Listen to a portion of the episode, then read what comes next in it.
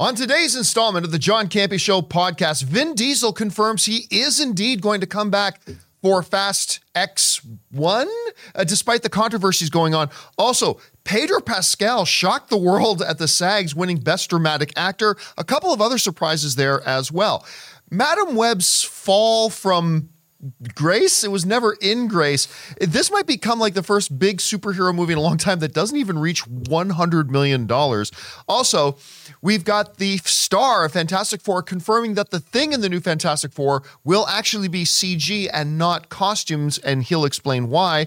And long live cinema. As Oppenheimer today thanks the Oscar gods that Dune moved to 2024, we saw Dune 2. We're going to talk about that and a whole bunch more. The John Campea Show podcast starts right now.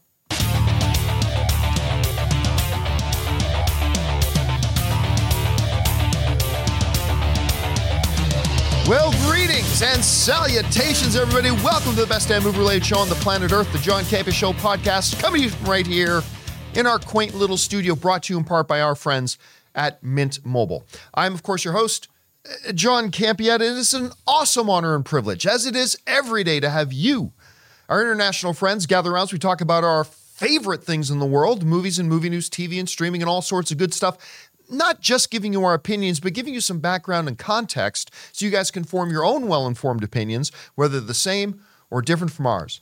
And we are now living in a world where we've seen Dune 2. and oh, the world looks good. Joining me in studio today is Ray Ora. Hello.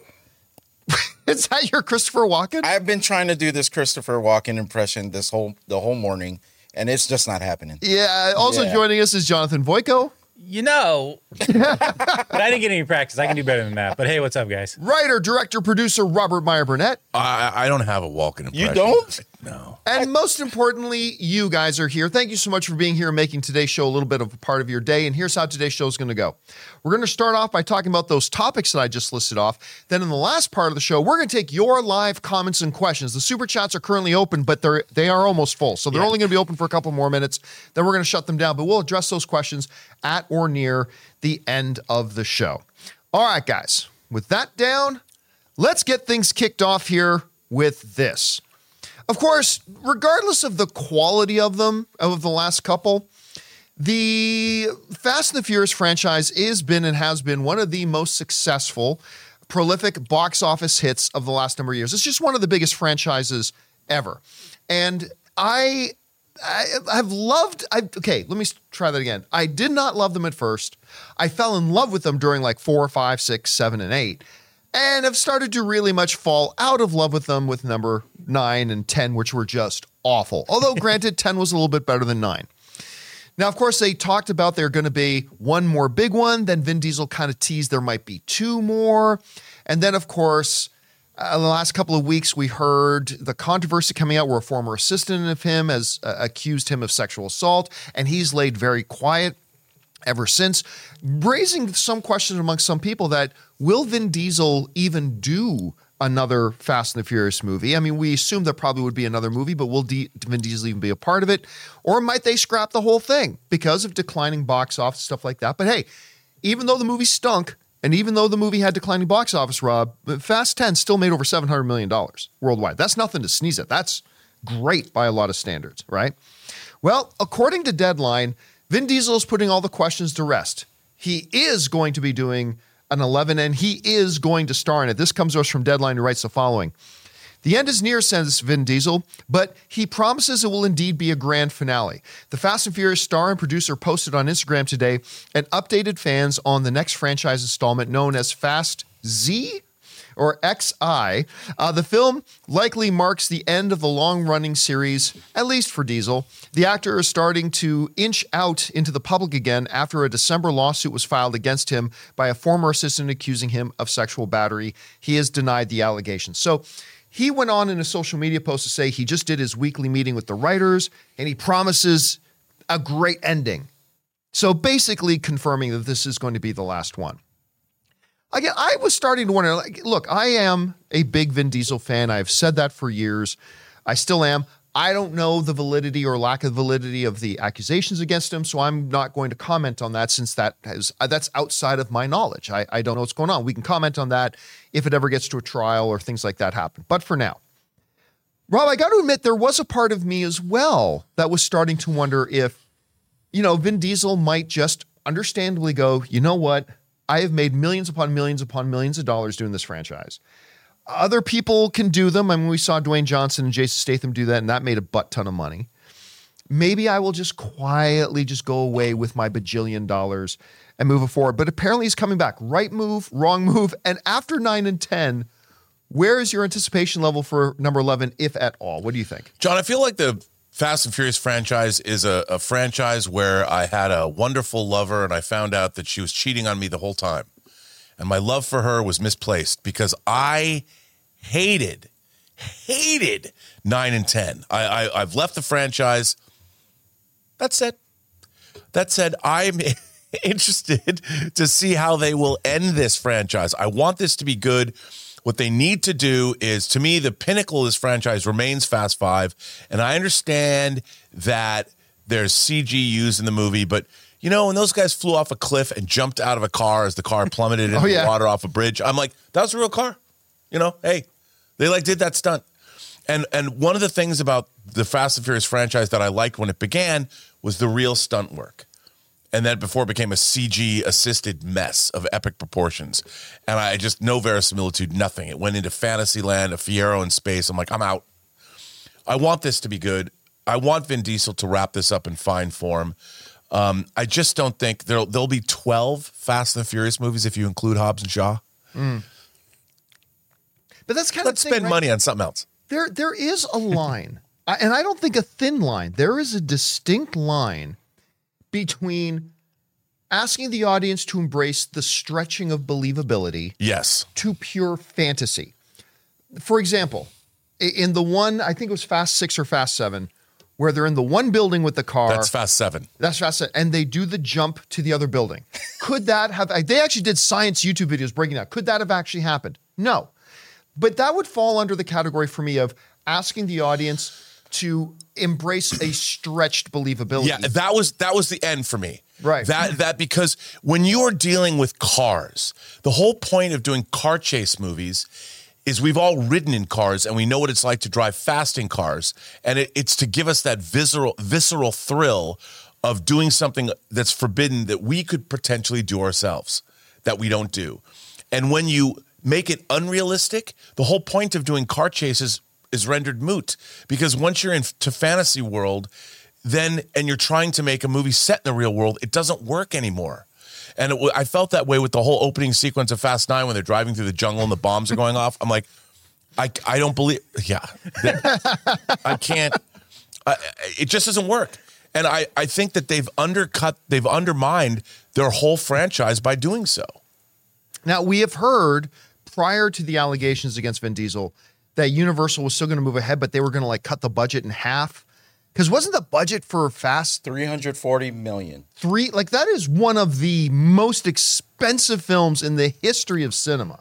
I mean, that is ridiculous. So we already heard they were going to cut back on the budget, which might actually be a good thing, I think so too. right? It might force them to get back a little bit to the grittiness, you know, the the racing, the whatever. Yeah, yeah. They, they they they stated that they would go back to their their roots. Right. Like, that's what they said. So we'll see what that means. Who knows? Yeah, like I don't know how you go back to your roots after Exactly. swan bowling, and exploding dam with like every single frame having It was all something. just a fever dream.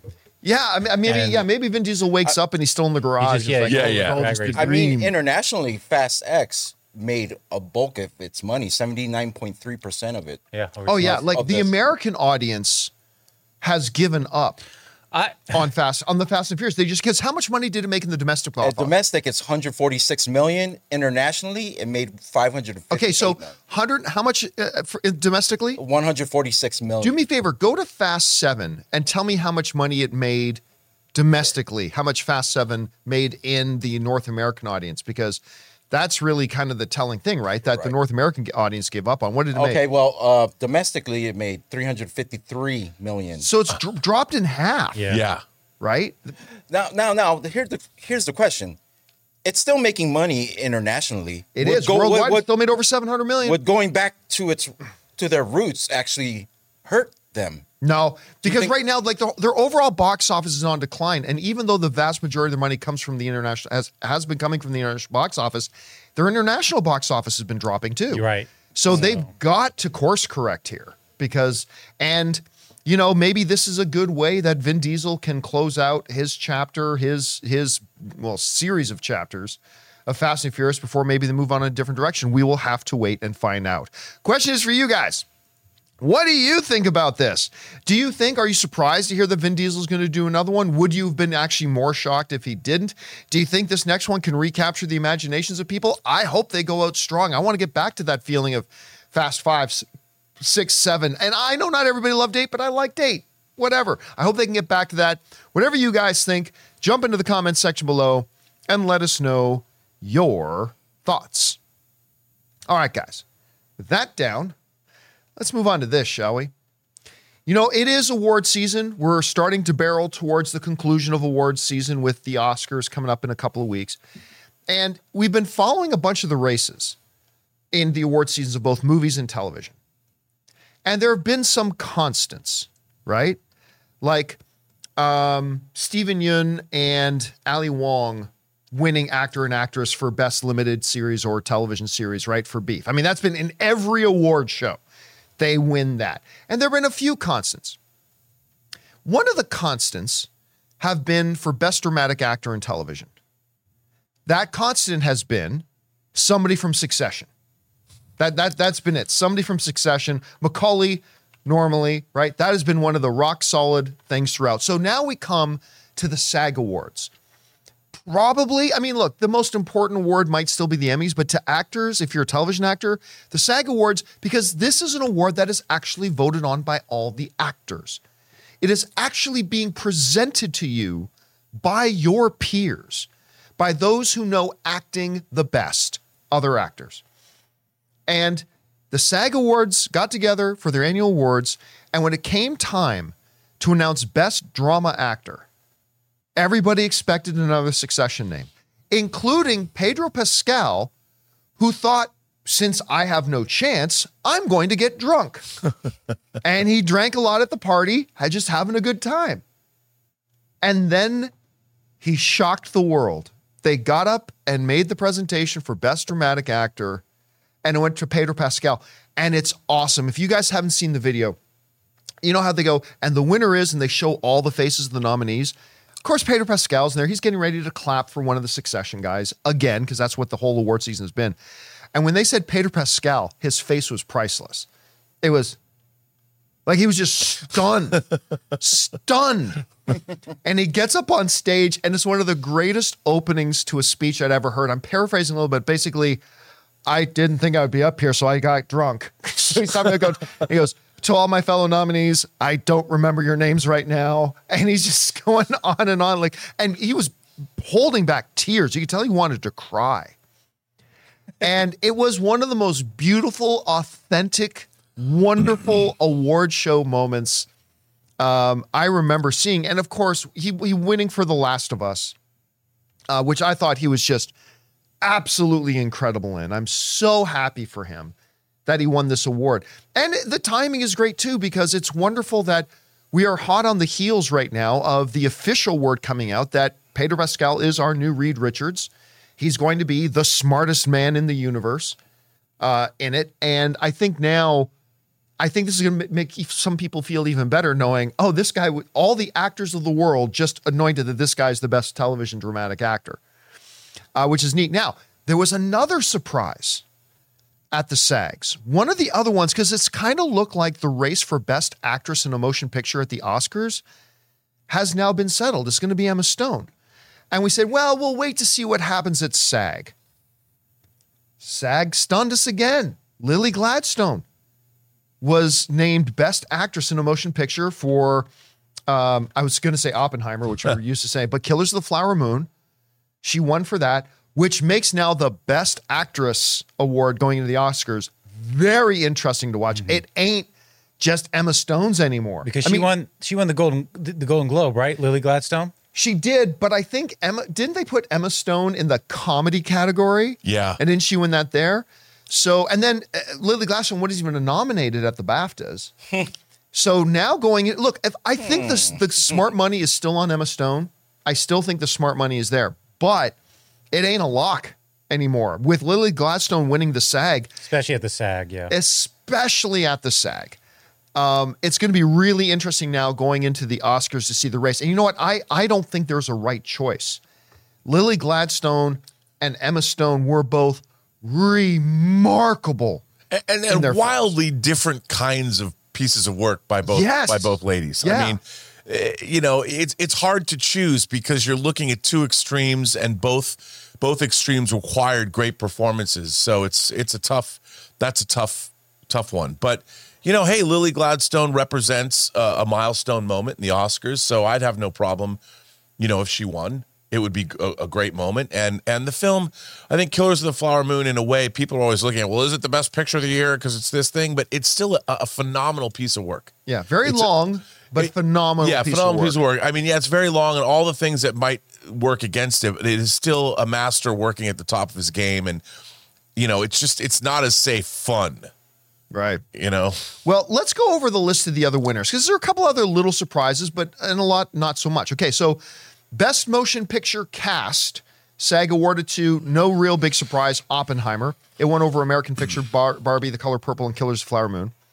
Best male actor in a leading role in a motion picture, no big surprise here. Although I I thought there was a good chance that it might go to Paul Giamatti because Yeah. SAG loves Paul Giamatti, but it went to Cillian Murphy for Oppenheimer. So that, that has paved the way, I think, now for here's the clear uh, odds-on favorite to win the Oscar.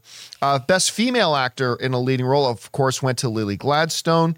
Best male actor in a supporting role, it's he's run the table. Robert Downey Jr. has run the table. incredible performance. Yeah, now, it, although no, he hasn't run the table. I think Sterling K. Brown won one of the awards, but I, I whatever. Robert Downey Jr.'s won most of them. It's incredible. Um, I still wouldn't say it's a lock that he wins the Oscar, but it's as close to a lock as you're going to get. So that was no surprise. Best female actor in a supporting role. This one is a lock. Da'Vine Joy uh, Randolph for The Holdovers. She has been running the table. She will win the Academy Award for Best Supporting Actress in there, and I, I personally think well deserved. Best Stunt Ensemble went to Mission Impossible: Dead Reckoning Part One. Uh, they've got then we get into the television categories. Best drama series ensemble, no surprise. Succession uh, won best ensemble. Best comedy series ensemble, no surprise. The Bear, which has been winning all the actors. Best lead actor, best actress, best supporting actor. I mean, they've just been sweeping all of that. Best male actor in a TV, movie, or miniseries. Again, running the table, Steven Yeun and Beef. He's won every single major award there has been for this, as well as his co-star Ali Wong in Beef for best female actor in a TV or miniseries. Best, and then this uh, one we just talked about, best male actor in a drama series. Against three people in succession: Brian Cox, Kieran Culkin, and Matthew Macfadyen, who's going to, of course, be in uh, Deadpool three. We just saw him in the recent trailer and Pedro shocked the world. Pedro took home Best Dramatic Actor, which was I was so excited for him. Uh, Best Female Actor in a series, Elizabeth Debicki for The Crown. I actually kind of thought it would go to Sarah Snook because she's won a number of these awards, but it went to Elizabeth Debicki. She's great. Best Male Actor in a Comedy Series, again running the table, uh, Jeremy Allen White for The Bear Jeremy Allen. well deserved. Female actor in a comedy series, again, The Bear, Ayo uh, Edebiri, who, by the way, was the voice of the girl in Teenage Mutant Ninja Turtles. Oh, Yeah, I believe she was the voice of that. I- Oh. I, hope I'm not wrong about that, but I think it was. oh, let me look that up. Let me back you up here, but go ahead. And uh, best stunt ensemble in a TV series went to The Last of Us. Uh, so that's the stuff. So Rob, again, a couple of instances here that of just running the t- the table, right? But well deserved. and, and well deserved. I think, it, especially in the movie categories, it Yeah. paints a picture. Obviously, the Pedro Pascal one surprised us. I think the Lily Gladstone one's a bit of a surprise. Were there any others that kind of surprised you? Elizabeth Debicki. Yeah, I didn't yeah, a little that, bit, right? You know, but I I, I love her. You know, oh, I've Oh, always loved. Uh, uh, I- I- you know, I loved her in Tenet. It's kind of like this cold, icy. I mean, she's great. She, you know, she's like six three or something. I didn't know she was that tall. She's really tall, and there's there's she has like this ethereal elegance to her that I I just really, and I loved seeing her winning for Princess Di. Good for her.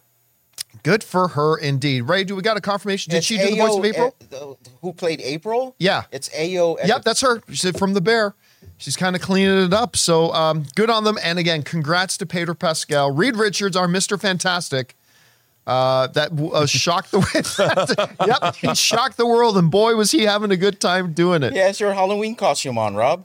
Look at look at the back screen. That, isn't that what you had on Halloween? last year? Absolutely. All right, guys. With that down, let's move on to this, shall we? The story of Madame Web. like rotting fish on a kitchen countertop, continues to soil the air with its stench. Um, a, new milestone, if you will, was hit by Madame Web this week. It came in in its second weekend. It came in fourth place or it might have been even lower than that. I think it was fourth place, but came in, I believe, fourth place. Let me just double check. Yep, fourth place in just its second weekend, making in its second weekend $6 million at the domestic box office. Let me repeat a major tentpole comic book movie in its second weekend has made $6 million.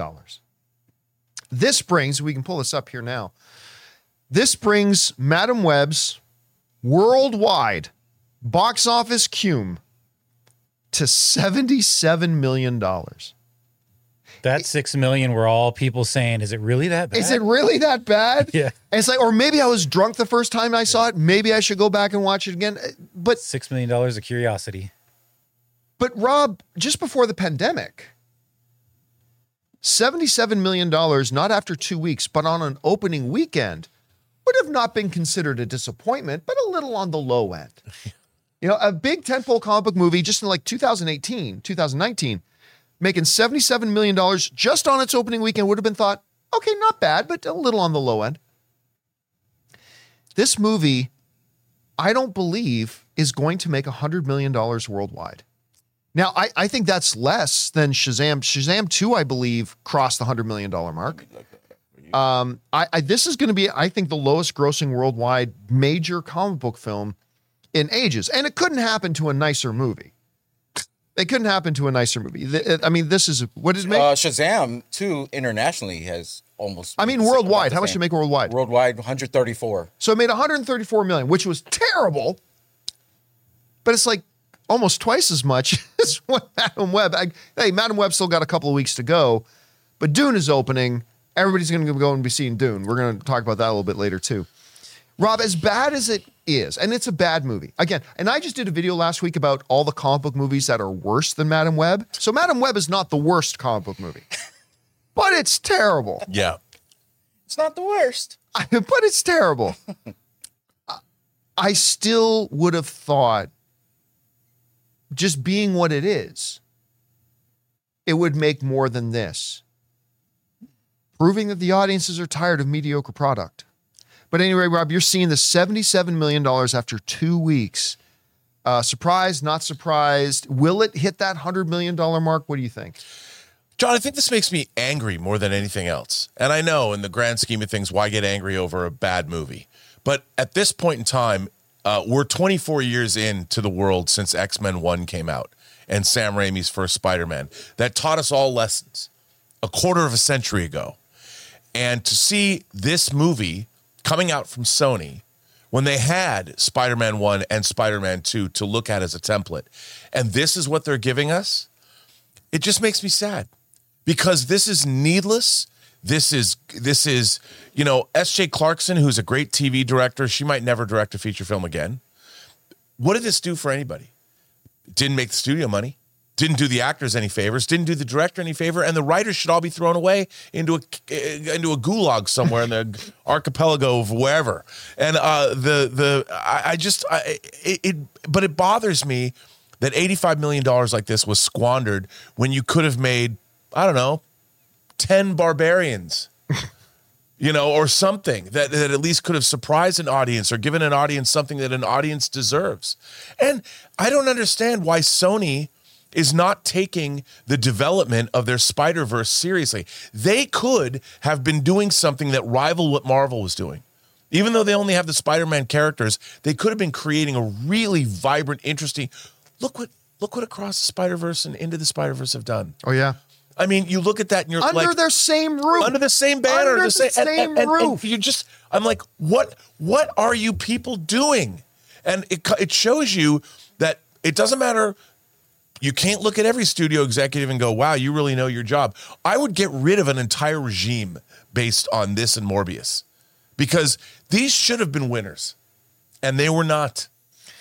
no, and, and do you think it's going to get I will name mark some of the people in this room. Do you, do you think it'll get to the hundred million mark? Like, will at least No. enough curiosity exist that No. people will crawl out to see it? No, because the curiosity Crawl. is how much of a train wreck can it be? I don't even want to live in a society where people are paying money to go see how bad this movie is. Um, the only way that I could say that, okay, this movie has second life, Warner Brothers and Sony should get together and release a double bill of Pitof's Catwoman and Madame Web.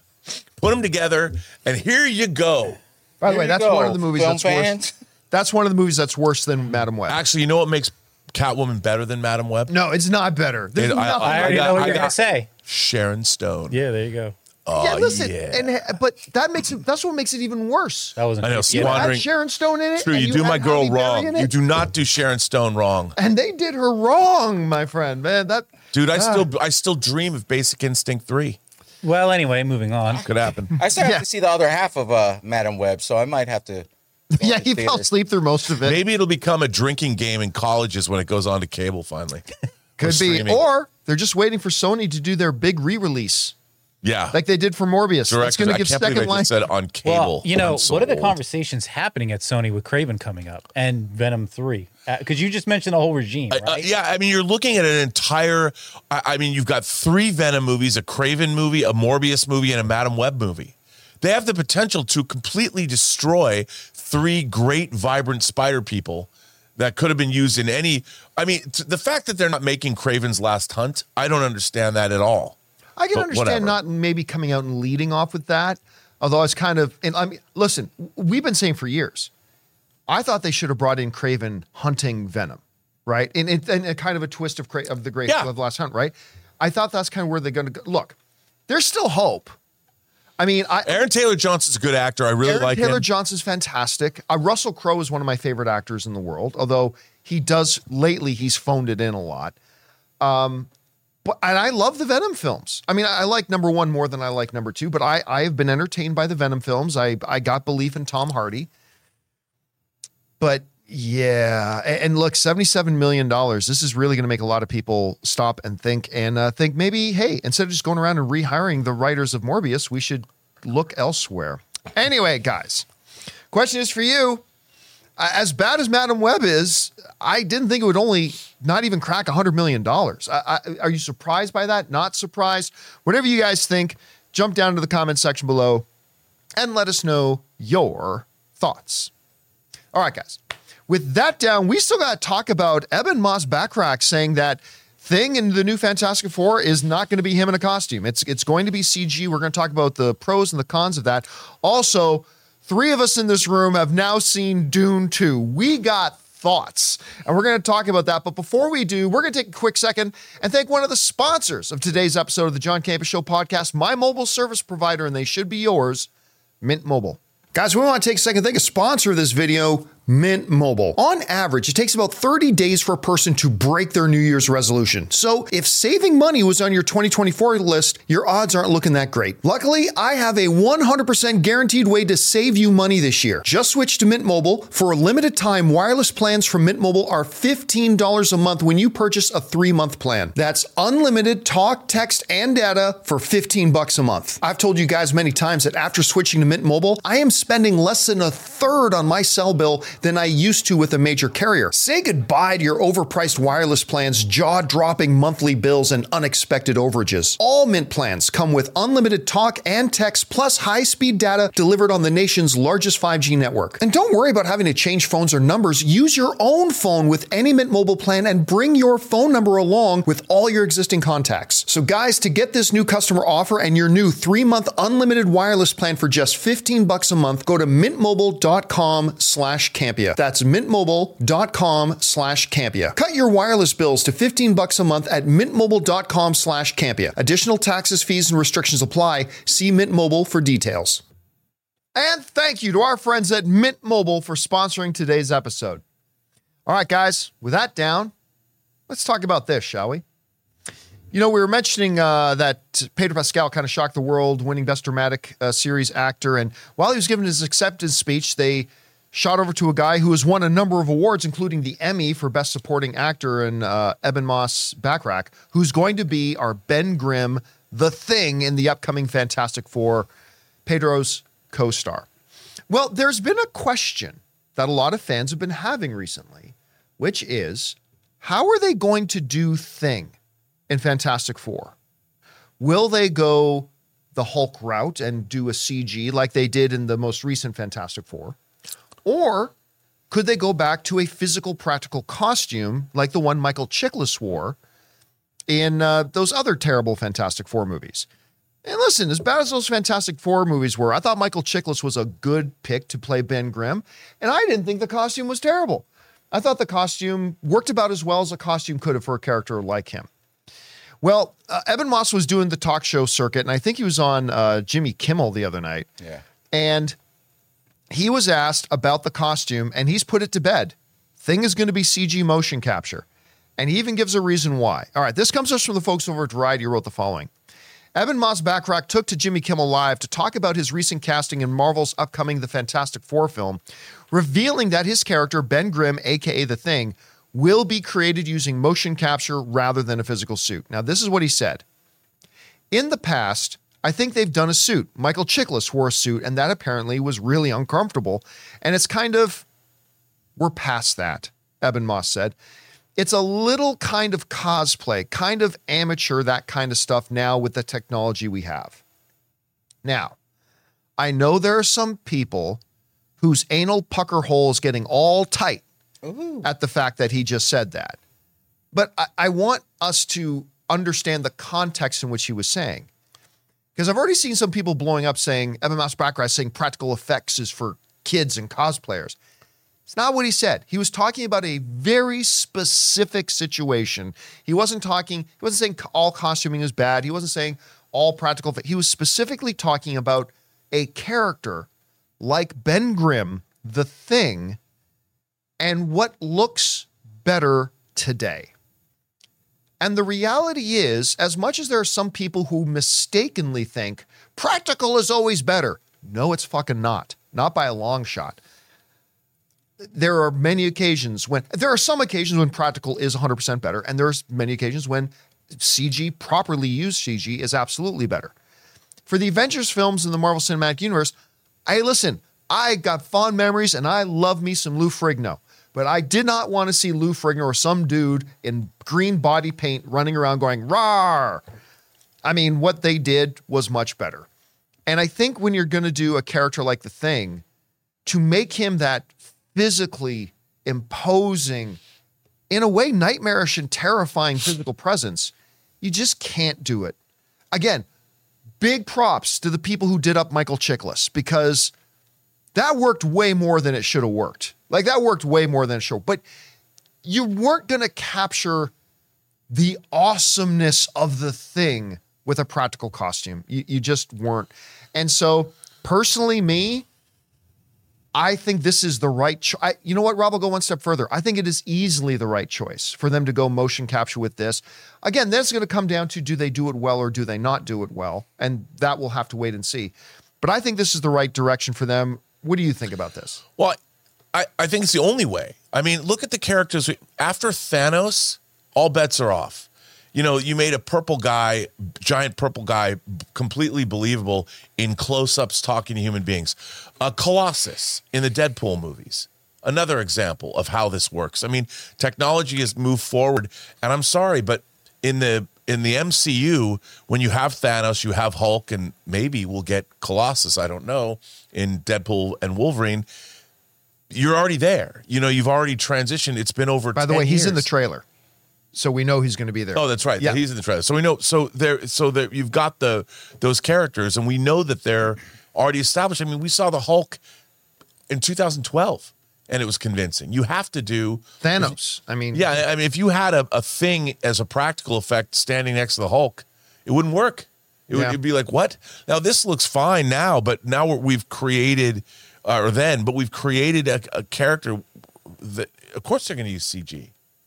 I mean, I don't think that there's any question about that, Yeah. especially in Marvel. especially a character that's supposed to be like the thing, right? Yeah. I mean, like there are going to be other comic book characters that you know what, right costuming that works perfectly fine.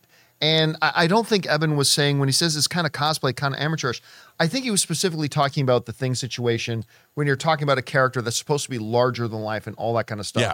But there, there are still going to be Rob a lot of comic book and still are that are done today where they actually do them up in physical makeup. Uh, uh, uh, absolutely, uh, 100%. But I would say that even an actor with the kind of motion capture they can get now, your performance as an actor via motion capture is going to be far more convincing than your emotion or your acting in a prop suit, where your even the mouth movement might have to be radio controlled. Right. So an actor is going to be allowed a lot more leeway to deliver a performance in a motion capture suit. By the way, The Na'vi since- proved that. Since Jonathan has this picture up, I want to mention another comment Ebon Moss made that I thought was very interesting. Because Jimmy Kimmel brought this picture up and he said, okay, so can you confirm that this movie does take place in the 60s because of the picture that the Marvel that Marvel released? And Ebon Moss said something very interesting. He said, Well, that picture definitely has a 60s theme. And I'm like, Kimmel straight up like, can you confirm that this movie takes place in the in the 60s? He says, Well, the picture certainly has a 60s theme. I don't know what that means, Rob. I mean, I it what does that mean? Is is this I, I, don't know. What do you take from that when he says that? Is he saying that it doesn't take place in the 60s? I, I, I think he's saying it does. Like he can't okay, confirm that's one way you can interpret it. Yeah, I think he can't confirm it, but if he says, "Well, the picture does," he's speaking about that art, so that doesn't break But any used the word NDAs or any. He says there's a theme. So I I don't know. I I, I that's Well, making okay, me wonder if we're uh, getting the way you just bit. said it there. Right. the, uh, it could maybe they're characters out of the '60s, from the '60s. They've existed in the '60s and they disappeared, and now they show up in the present day. Who knows? I mean, you know, I, I, we uh, we need a new we need a new I understood that reference meme. Yeah. We've got Steve Rogers, Captain America, for a long time. Now, uh, Reed Richards or maybe all of the Fantastic Four can say we understand that reference. We need another character saying, "Everybody tells me I need to watch this Star Wars thing." Yeah, uh, yeah, out of time. I mean, and I look to me that would make the Fantastic Four. That's what the other Fantastic Four movies have been missing. The fact that we could begin in the 1960s, which is an era of the Marvel Cinematic Universe we really haven't seen, other than the flashbacks in like what Endgame, like going back to the military bases. And you meet Howard Stark and all that. It's I, uh, I uh, bring it on. All right, guys. Question is for you. What do you think about his comments saying that number one, that thing is definitely going to be CGI? The right decision, the wrong decision. Maybe the Michael Chiklis outfit worked better for you than for others. Whatever you guys think, jump down into the comments section below and let us know your thoughts. All right, guys. With that down, let's move on to this, shall we? Last night, uh, thousands of movie fans across the country got to go see a special advanced fan screening of the brand new Dune Part 2. Now, I loved Dune Part 1. Uh, I thought it was incredible. It won more Academy Awards than any other film that year. And it was setting something up where we knew where Dune was going and could could potentially be very special. So last night, and, and by the way, I think the first Dune movie became my wife Anne's number two all-time favorite movie. And so last night, getting ready to go to see Dune 2, that's Anne's outfit. that's that's my wife getting ready for us to head out the door. And she was so excited. She's like, we were in Vegas this weekend, and like every day, she goes, it's like 48 more hours until we go see Dune. It's 37 more hours until we see Dune. It was just one big, massive countdown for Dune. By the way, setting us up for a lot of potential disappointment because the first reactions have been out of the world. The, the reviews come, I believe it's still sitting at a 97% on Rotten Tomatoes. Uh, we're hearing some people throw around phrases like possibly the greatest sci-fi movie ever made, a new bar standard for what sci-fi can be, a master class in filmmaking, like all this kind of stuff, right? Hyping it up to the point that it was very possible I could walk out of the theater being kind of disappointed. We went to go see Dune 2, and it opens with spice or power over spice is power over all. Like, cool, cool. Look, just gonna say it. This is one of the best movies ever made. Just gonna say it. Now, I, look, whether I still feel that way three months from now, once I watch it two or three more times and ponder it a little bit, but as of right now, this to me is one of the greatest movies I've ever seen. And you know what, Rob? To me, I had the feeling walking out of it that I had the feeling walking out of Lord of the Rings, The Return of the King, of thinking I just saw one of the greatest overall examples of the totality of the filmmaking achievement, right? Because you go back to Lord of the Rings, Return of the King, I don't think it's necessarily the greatest film of all time, but when you look at the individual achievements of what it did with acting, story, cinematography, directing. Like I, I, just had at that point, I'd never seen a movie that just aced it on every with all those fronts. And I've said for a long time, I think it's one of the greatest achievements ever in filmmaking history. And I had that same feeling coming out of Dune Part Two. I love the character depth, the intrigue, the mythology building of the first Dune, and which admittedly, Rob, is not for everybody. A lot of people love explosions and boobies, and and I get that. And, and listen, I love, I love my Kellogg's Frosted Flakes kind of movies. I do. I eat I eat them up. I love them. They're great. But every once in a while, too, it's nice to get a hit of something of a dish a little bit more complex, has a little bit more going for it, a little more depth to it. You know what I mean? And there's some people that just like like me, the Frosted Flakes, and that's fine. But oh my God, I I was I was simply not prepared for how they were able to take that mythology building to another level. How they were able to take the world building to another level.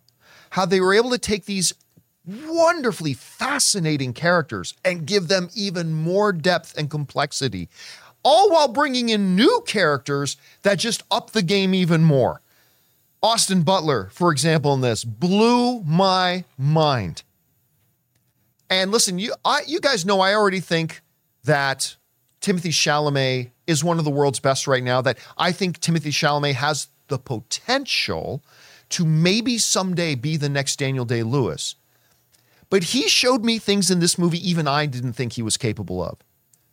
Like we all saw this little scene in a trailer when he turns to the Reverend Mother, silence, and it's like, oh. And by the way, my theater that I was in last night, when Paul Atreides is like, silence to her, like the whole theater we were in lost their mind. They, uh, yeah, me it was too. a great moment.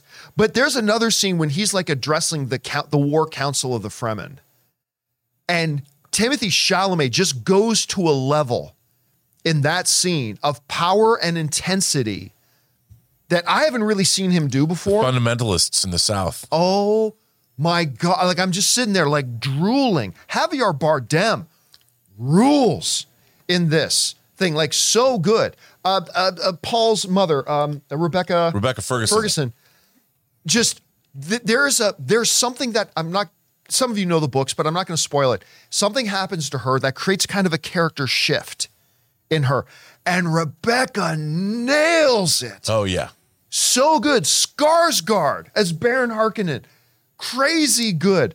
Then you bring in somebody like Florence Pugh, who played that, that the stalwart princess a little bit, played it really solid. She's really such great. a goddess. The Anya Taylor Joy cameo was perfect. And Léa Seydoux. Oh, oh my God. Léa Seydoux. as as another one of the Bene Gesserits. I, I look, and then the, the, the world building, the, the politics, the intrigue. And then let me talk about this. The hand-to-hand combat in this movie.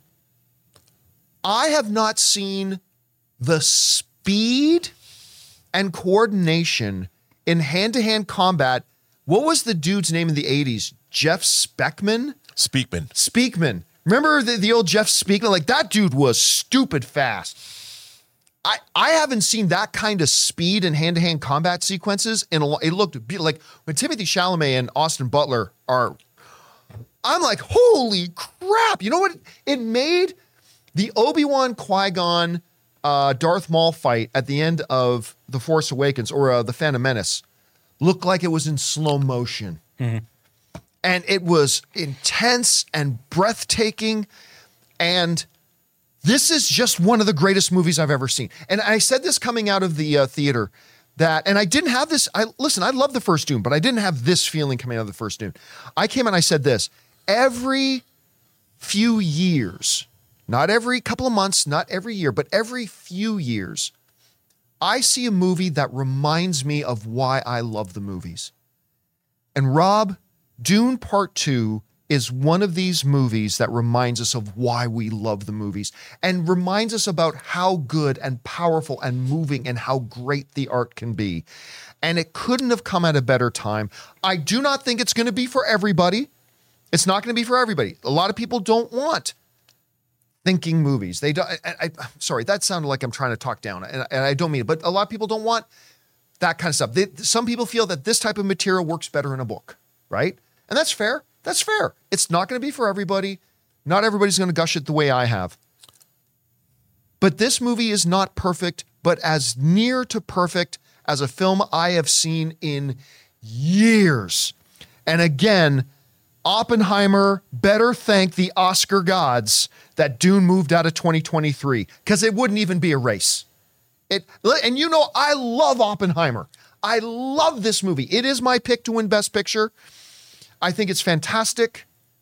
It wouldn't even be a race to me. I, I mean, Dune is just such. It, this is this is one of these movies, Rob. I think you and I, if we do some reunion podcast on YouTube ten years from now, I think we are still going to be talking about Dune two.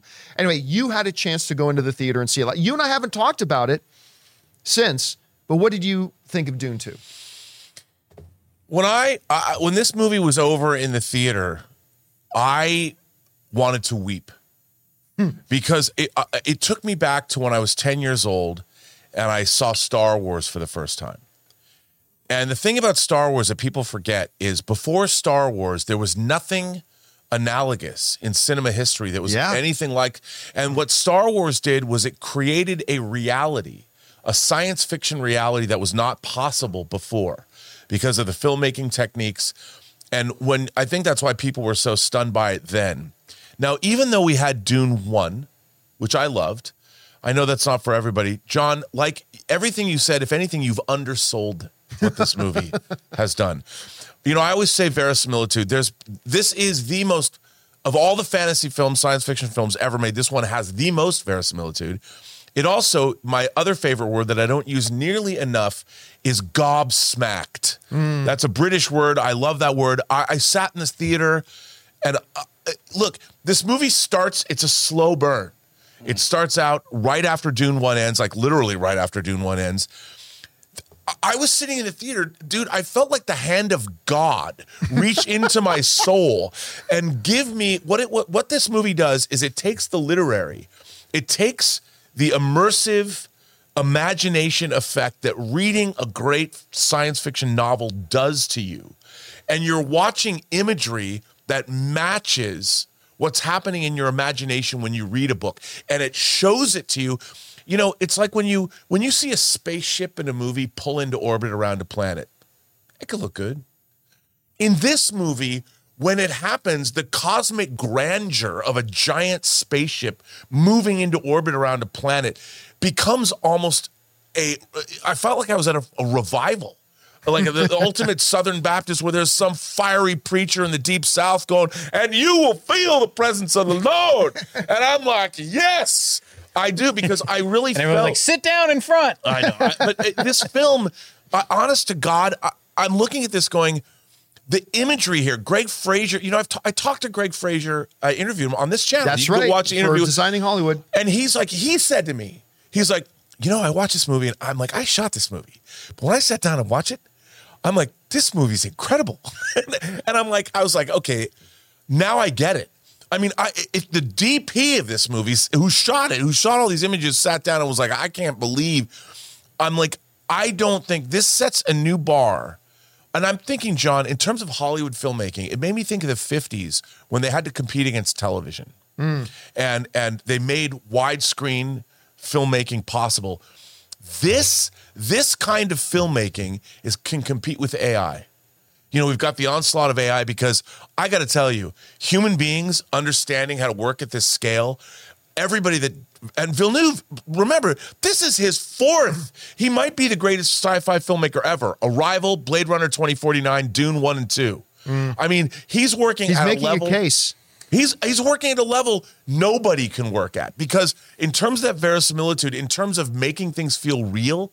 I mean, you see it in the trailer, even when they're under the spice harvester, and and you have uh, uh, uh, uh, one of those giant Harkonnen ships blow up and it's falling, and you see him running. You know, it's in the trailer. That shot. Yeah. When you see it on the screen, I was just like, oh my god! I tried to go online last night and do a review of this movie. Like right now, I couldn't even I couldn't even articulate. it. I started recording, I couldn't even get a sentence out trying to talk about this movie. And and to me, as a science fiction literature fan, I'm like, oh my god, give Denis Villeneuve all of the science fiction books. Give him Dan Simmons Hyperion. Give him Arthur Clarke's Rendezvous with Rama. Give him anything. I mean, my god, this You know movie's unbelievable. Here's here's a couple things too. I, I want to mention about about the film. There may be some those who are book purists and who know the books very well, liken unto when Peter Jackson put out the Lord of the Rings. Uh, some of the book purists were blah blah blah. Tom Bombadil, blah blah blah. Yeah. Arwen wasn't That's there. what right? adaptation's about.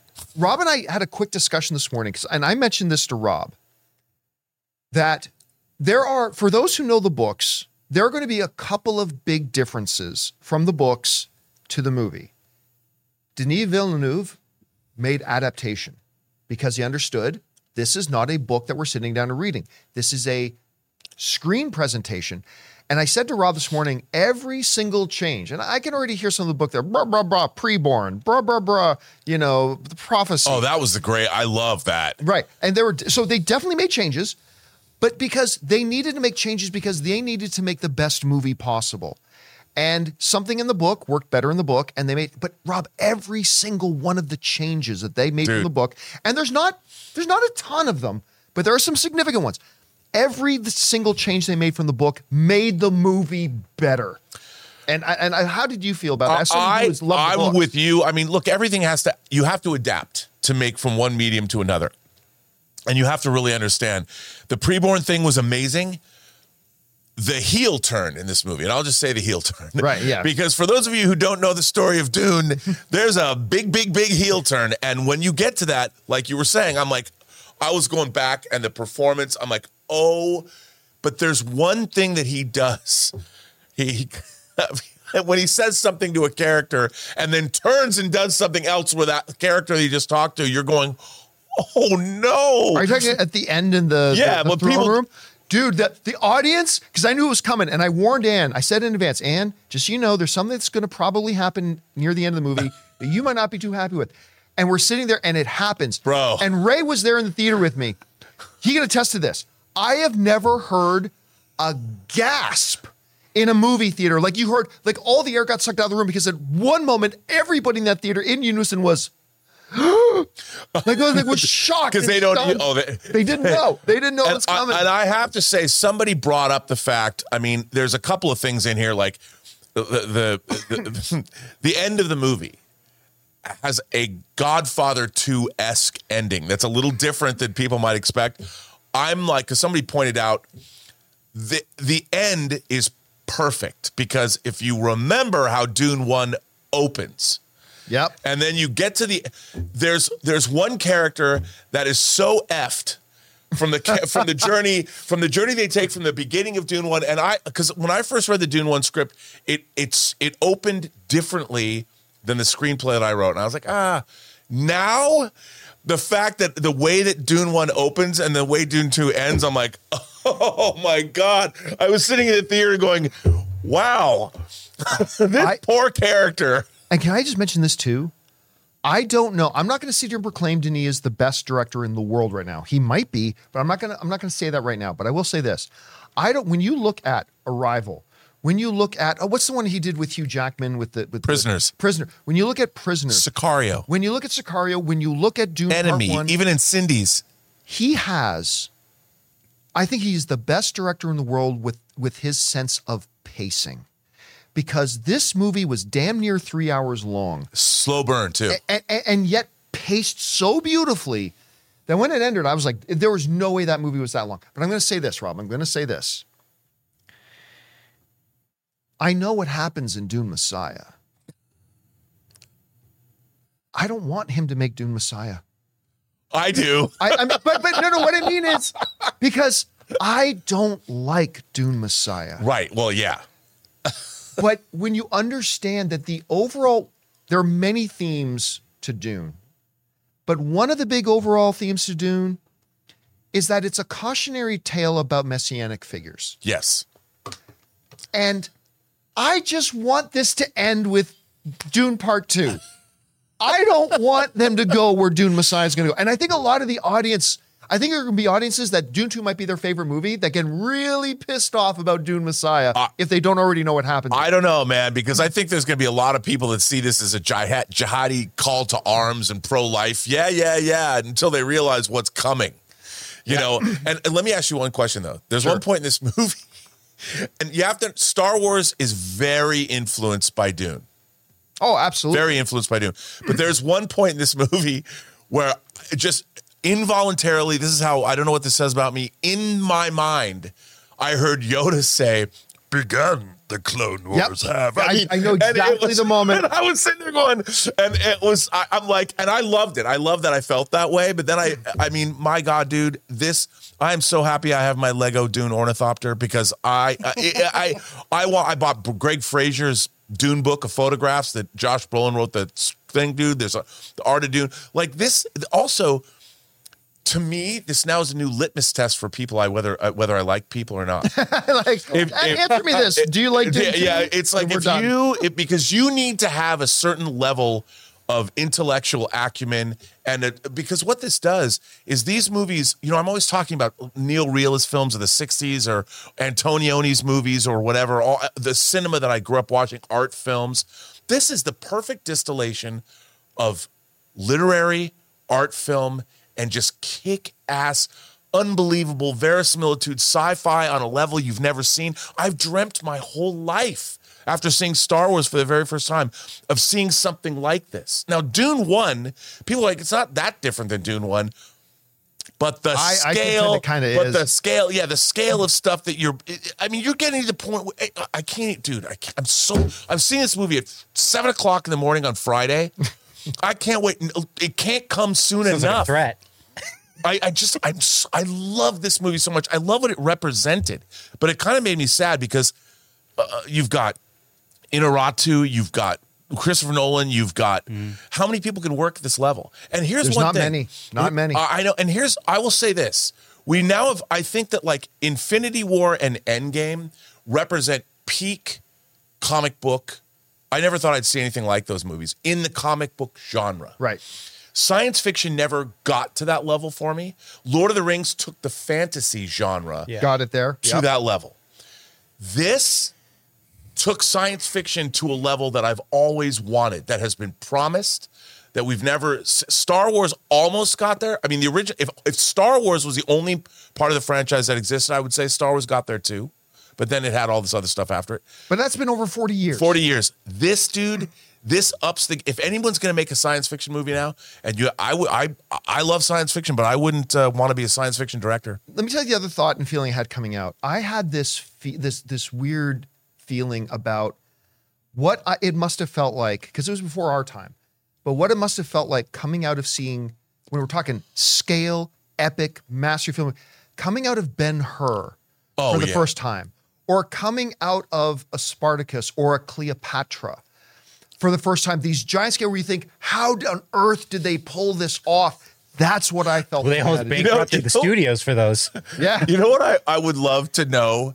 Like, okay, you're you're a Warner Brothers executive, right? And the executives have to weigh in on notes. Yeah. You know, I would love to I would love to have been a fly on the wall where there's some meeting with executives after seeing this, and some executive goes, Well, you know, I had a few notes about character development stuff.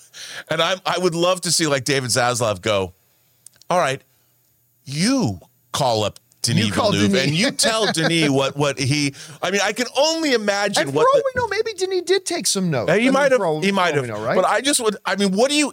What do you do? How when you work at a studio, you're running a studio. What do you do when you see something like this that your studio is made? You know what you do? You back up a dump truck full of Spanish gold to Denis's house and say, please make whatever you want to make. French. I- with I- our studio. I want to ask Ray though, because you know Ray is notorious for not being able to hang in with movies for more than 15 minutes. Uh, before he fell asleep during an hour and a half, Madame Web, and Ray was a little bit dreading going into this because it was close to three hours. But if you were in my theater, you often heard Ray Orr's like, "What?" Ah! like like like reacting to this. Ray, this is nearly a three-hour movie. How did you like Dune? I'm not familiar with the books at all, so everything that happened uh, was a surprise to me. A lot of the things that turned out to be what they ended up being really was like, whoa. Um, I, I like the scale of this movie. First of all, like like no one's ever made sand so interesting to me. there was a lot of sand, of whatever. it's Arabia. called. Um, I there, there are parts where you know there's story building. There's like a chess match going on between the the two sides, right? The parts I enjoyed the most was it was almost like when the the, the Russian guy in John Wick was like, "Oh, John Wick," and you saw that the when when something's that's so used to being like the powerful is like desperate, starts desperate, desperation and panic. I loved those parts of the movie where you could see the other side start feeling the pressure. Yeah. Pressure. And then on on the other end, you start seeing the other side build, build, build, Yeah. build. All of that was great into like that the war that happened at and it was so huge. I haven't seen anything on screen like that in a long Not time. Braveheart. Like honestly, it reminded me. There was some stuff in there remind me a lot of Braveheart. Zendaya was the the the showstopper for me. I love her character. I'm with her all the way through through. If there's another Dune movie, whatever, and the sandworms. I Oh, yeah, the worms. Those ugly things. But man, and you didn't buy the bucket. uh, no, I didn't. But seeing those things ride through the uh, the desert, it's such it's it's like a fantastic site. I would Well- have that as a screensaver. Can I also say I gotta I gotta give it up because you know I love female characters in movies. I fall in love with just a few in movies, like Grace Kelly in Rear Window. I wish I could have met that character in real life, but she's fictional. She doesn't exist, so I never could. Florence Pugh as Princess Irulan. So cool. When she shows up in full on Princess Bene Gesserit garb in the the chain mail, you know, I'm looking at this going, uh, she's a goddess level. Uh, when she walks up, I mean, she's in Oppenheimer. She was great in Oppenheimer, and I've always loved Florence Pugh. But my God, and I love her as Yelena in in uh, in she'll be great in Thunderbolts. But when she shows up there, I'm like, that is one powerful woman. she carries a classic Hollywood power and presence and elegance all at the same time. Every moment she's on screen in this. My God, And and and, and Austin Butler was such a threat in that movie. Oh to my me. God. Like uh, uh, when he came on, I was like, "Ooh!" And I- the Dave Batista character was handled perfectly. Right, Like right, right. absolutely perfectly. And anyway, listen, we've gone Yeah. on for almost a half hour. Dude. Uh, talking about this. So let's go on for another hour because it makes me feel good. Yeah, I'm probably going to have to do an open spoiler discussion this weekend. I think this weekend, uh, at some point, once it's open publicly and everybody has a chance to see it, I'll have to do an open spoiler discussion, maybe on Sunday uh, for this, because we can just talk for hours and hours and hours and hours on this because it's just that damn good. Again, I'll preface it no movies for everybody, and that includes Dune 2. I am not guaranteeing you're going to love it because not every movie is for everybody. But it's one of the best movies ever made. I, A hundred percent. It's- it's- and put them together. Oh, uh, uh, uh, and, that's, Anna and I said that coming out. It's like, I cannot wait for this movie to be on HBO so we can literally set a Saturday aside, sit down, and just watch part one and part two back I mean, to back. you could for sure because like Lord of the, I mean, um, Return of the King, the extended edition is Yeah. about the same amount of time between these two. I wish because there's deleted scenes. I wish Denis Villeneuve would put these together as one epic five-hour thing and put deleted scenes in there. I'd watch this thing forever. They probably will. All right. Guys, with that down, we're now going to move on to the most important part of our show, which is hearing from you guys, your thoughts, theories, opinions, questions, and observations. But before we do, we're going to take another quick moment here and thank another sponsor of the John Campea Show today. I, I'm wearing these things right now. Our friends at The Perfect Jean. Hey guys, we want to take a second to thank a sponsor of today's video, The Perfect Jean. Guys, are you tired of the rough and rigid jeans crushing your boys? Well, today's sponsor, The Perfect Jean, finally solved all of your denim difficulties. They make great looking, perfect fitting jeans that are as comfortable as sweatpants. The secret? A special denim fabric that is super soft and has the perfect amount of stretch so you can squat, do yoga, or just sit around all day without ever having to take them off. I'm going to admit I was a little bit skeptical because to me, jeans have always been jeans. They're practical, but not always the most comfortable. But I'm telling you guys, it's not an exaggeration. Once I put on these jeans, the perfect jean redefined what jeans can be to me. They're the perfect fit, they stretch, they breathe, and again, they're just insanely comfortable. So, guys, it's finally time to stop crushing your balls in uncomfortable jeans by going to theperfectjean.nyc slash Campea15. Our listeners get 15% off your first order plus free shipping, free returns, and free exchanges when you use code Campea15 at checkout. Again, that's 15% off for new customers at theperfectjean.nyc slash Campea15 and use the code Campea15. After you purchase, they'll ask you where you heard about them. Please support the John Campea Show and tell them we sent you. And thank you to our friends at The Perfect Jean for sponsoring today's episode of the John Campea Show podcast. All right, guys. With that down, somebody in the live chat just said the balls must flow. Um, yeah, by the way, my one disappointment never heard anybody in the Dune movie say the spice must flow. A little disappointing. Anyway, guys, with that all down, let's get on to the main thing here, which is hearing from you. Jonathan, what do we got up? We got one second here.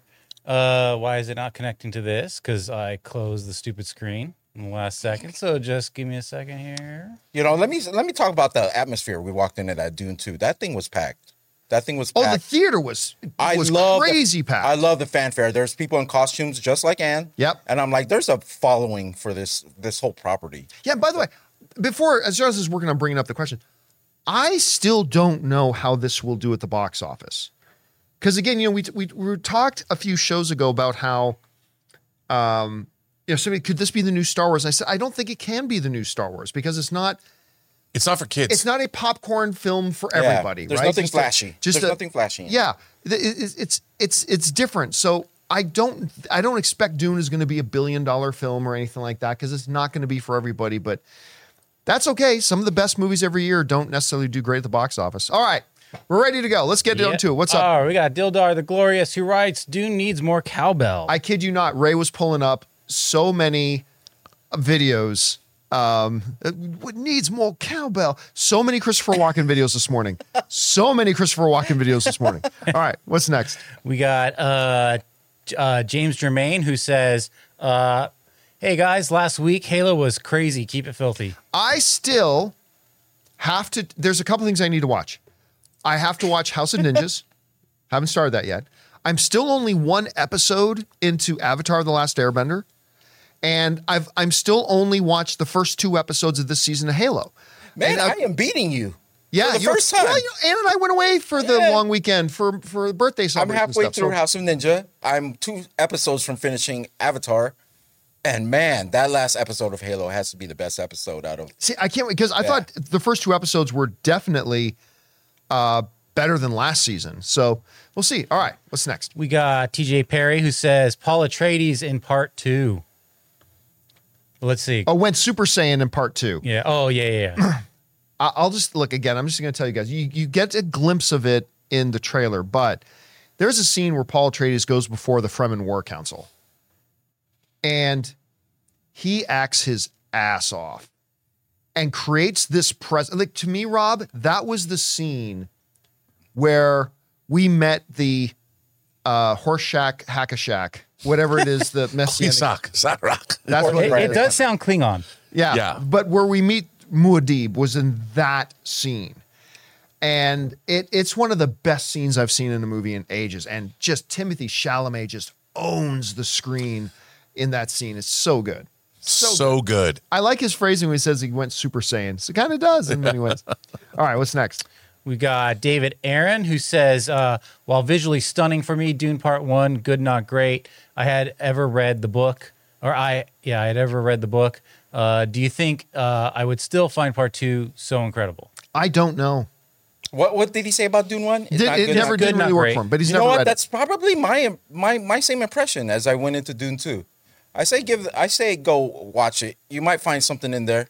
I mean, I, I uh, the the pacing of it was great because there's ev- when it went a little bit slow, something would happen where it'd be like, I oh, never it thought, I never felt it was slow. It, I only say slow because I get confused a, a lot, like in uh, like backstories in sci-fi.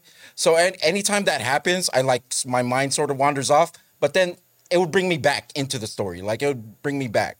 I, I like the way he did that. Um, that Denis Villeneuve, whatever Yes. his name is. Exactly. All right, what's next? We got DJ Productions. Did you get a chance to see the trailer for Horizon: The American Saga? Um, do you think it looks like it was worth Costner putting Yellowstone on hold? Look, let's be clear. Horizon had nothing to do with the drama at Yellowstone. Yellowstone, which I still think is one of the best shows on TV. I love that show so much. Uh, it was other stuff that caused it. I didn't think the trailer was all that good. Really? It, it felt like a 1990s ABC miniseries. As a Western fan, I thought it had epic scope. I'm really excited. The cinematography looked good. I I I I, I can't because look, this is coming from Open Range Man. This I is love coming from Open the man who made Dances with Wolves. Yeah, listen, I love Costner. I do am too. A, I I'm think a I- staunch Costner defender. I, what can I tell you? I just didn't think the trailer looked all that interesting. Is this Paramount too? Uh, I don't I'm think so. No, no, I, I, I think it's Warner Yeah, Brothers. Yeah. I think it's Warner Brothers. too. Uh, but listen, there have been lots of movies that I end up loving that I didn't like the first trailer. Right, the first trailer is just a, a tease. Yeah. Right, it's an announcement, really. So, you know, we'll see. I, I didn't think the trailer was all that great, but the movie might be fantastic. And listen, I'll always like, I'll give Pa Kent a shot every single time. Yeah. every time. John Dutton, damn right. All right, what's next? We got Exotic Runts who says, uh, "Do you think Dune will still win Best Picture? And is it uh, Anne's new favorite movie?" Remember, I said that Dune Part One became Anne's second favorite movie of all time. She's now said that when you combine Dune One and Two, it is now her all-time favorite. Um, as far as winning Best Picture, it's far too early. But Rob, I will say this: I have a hard time imagining another movie that's better than this can come out this year. And if another movie comes out this year that is better than Dune Two, what a year! I mean, it would be awesome if another movie. I mean, I would love it. Like, like John, I bet you love Dune 2 so much, you probably hope that another. But no, no, no, no. I'm a movie fan. If another movie can come out that's even better, awesome. But Rob, right now, I'll say I have a hard time imagining this movie not. They might as well start engraving Dune on the next year's Oscars. Right now, it's, I have a hard time believing it's. Yeah, I be mean, in terms of look, there's going to be a lot of people who are science fiction fans who aren't necessarily going to embrace embrace this movie, and I, I can I understand that a lot of people. This does not have the pulp joy mm. of watching a, a a lightsaber ignite or seeing Yoda fight the emperor or whatever. It doesn't have that. It's a different thing, but it, it uh, it's working on a level that i- i- is so high that in terms of what a best picture should be, I absolutely think because it has a lot to say as well. And I think I like you, John. I can't imagine this is the Return of the King. If he makes a second one, if he doesn't, I mean, makes Dune Messiah, it's a different thing. But he deserves to win. Everybody deserves to win all the awards for this movie because it is such a triumphant. Uh, it takes where film cinema is today to the uh, umpteenth level. In terms of an art form, no one is working at this level, and it deserves everything. By the way, quick trivia question for you. There is a screen version of Dune Messiah already. It was the Sci-Fi Channel's right here. miniseries. Yeah. Yeah, Dune Messiah. That's my favorite. I don't. Messiah I don't right think there. that's it.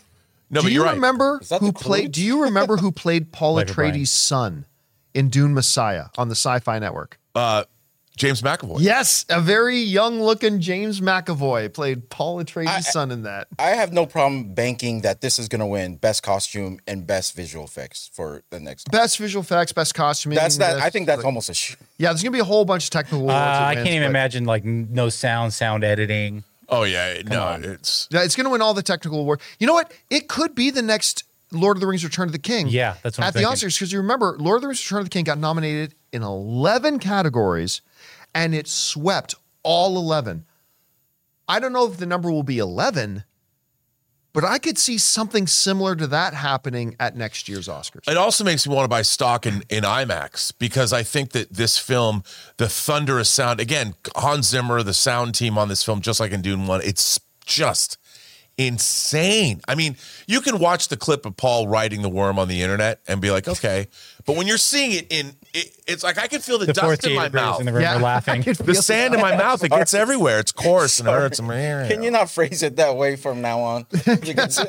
Watching him ride the worm I'm- on the I'm internet. Watching him ride the I'll laugh at worm. All right, what's next? Uh, we got uh, Amin. Sa- You people. uh, Amin, Amin says, "I'm hesitant to give it a perfect score without further reflection and a second viewing, but it's truly a cinematic triumph. If Return of the King is peak fantasy, uh, which you spoke about, Rob, Dune Two is peak sci-fi, in my opinion. when you think about what because Rob, we've had this discussion a couple times about what is real sci-fi, This is right? Not every outer space movie is sci-fi, Right. Right. That's awesome. This is the this is the prophecy of what sci-fi filmmaking can be Yes. in its purest form. You know what I mean? I and you and I talked about this after the first Dune, but now after the second Dune too. I, I remember saying to you before after Dune one, I can't imagine this book being brought to the screen any better. Like I, I, didn't even think it was possible to do it this well. How are you feeling about that after the I, I, I completely agree. I mean, this is the third version. You mentioned the sci-fi miniseries, which I just got on on disc in a big box set, and Lynch's Dune, which I I like for its weirdness and all that. But there's this is so far beyond. And here's the thing. I don't know how do you make another sci-fi. If I was a director and I was working in, uh, and I was hired by a studio to make a science fiction book adaptation, I don't even know where to begin. After you look at something like this, the bar is set so high. And you know what? That's exactly what happened after Lord of the Rings Return of the King. Because I remember a lot of film fans thought, well, with the success of Lord of the Rings, we're going to see all these sorcery and sandal movies. Hmm. But what actually happened was filmmakers looked at it and said, Nah. we're going to get compared to that. Yeah. And no thank you. And I wonder if that might happen now with Dune 2, with some people uh, going, I don't want to get compared to it. I mean, you, you can't. I mean, Cameron obviously created his own world with Pandora, which is amazing, and for Yeah. what he's doing, that was amazing too. The Avatar movies are amazing, but this, my God, man, I I, I don't even know. I, I, you know what? I wish I would love to see a Star Trek movie done with this kind of scope. eventually someone's gonna have to move the bar. Please, somebody. Really? Yeah, listen. Really, it- it- eventually. it- sometimes it takes a generation, but the bar always does get moved. But this is it right now. We're living in that moment right now. All right, what's next? We got uh, Ron H who says finished House of Ninjas over the weekend. Definitely left me wanting more. Hope Netflix gives it a season two. Now you watched House of Ninjas, right? I haven't finished it, You haven't haven't, finished how it, but was it's it so so. I love it so much. Ray, you've been watching it too. I haven't finished it. Are you yet. liking it? Yeah, yeah, it's yeah. fun. It's How many really fun. episodes? I think it's ten. Okay. 10 I'm in five. I got five. So you're about halfway through. Yeah. All right. What's next? Matin Valensky says, uh, "Do you think uh, that on top of bad movie fatigue, Marvel could also have snark fatigue? I could see audiences uh, being sick of irony and cynicism, which make them feel it uh, isn't honest about itself. No, I really don't. Like that type of thing is like any other tool. Like audiences aren't tired of jokes. They're tired of jokes that don't work. Audiences aren't tired of fights. They're tired of fights that aren't exhilarating and thrilling. Audiences aren't tired of plot twists. They're tired of plot twists that don't actually go anywhere and don't make logical sense, which would have been presented in the movie earlier. Snarks and all that kind of stuff can be tools in a filmmaker's belt and can be used well or be- or, or wrong. It's just it look it, everybody keeps looking for formula. Is it this? Is it that? Look, at the end of the day, it's just about making a good movie. That's all the audiences care about. They just want a good movie. If you create a movie, it doesn't care if it's about Lego building blocks or superheroes or 1950s world leaders. If you tell a compelling story, get us attached to the characters, and then just rivet us through a narrative, we'll be on board with whatever tools you choose to use. There, it is just a matter of mediocrity fatigue, and they got to start turning that around. All right, what's next? Uh, we got uh, Dildar the Glorious. Um, it's got acolytes. Uh, it's what midichlorians crave. Did I do it right? Get it? instead of instead of it's got electrolytes. idiocracy for the that's an idiocracy thing. By the way, Rob doesn't seem uh, to use the other day we found out acolyte. They they say it might be a July fifth, or was it a June fifth? June or July fifth? Well, one of the two might be a release date for acolytes. I, the acolyte, I'm getting very excited about that. It's it's one of the only Star Wars things out there right now that I'm actually legitimately excited about. So hopefully that can be good. All right, what's next? Christopher Brickner says uh, the new live service uh, game Suicide Squad, Kill the Justice League came out. It is not doing great to the point that WB had to say it is underperforming. Yeah. Uh, listen, I. There are some people again. This is the same thing saying, "Wow, you know, David Zaslav, Warner Brothers, they botched the video game."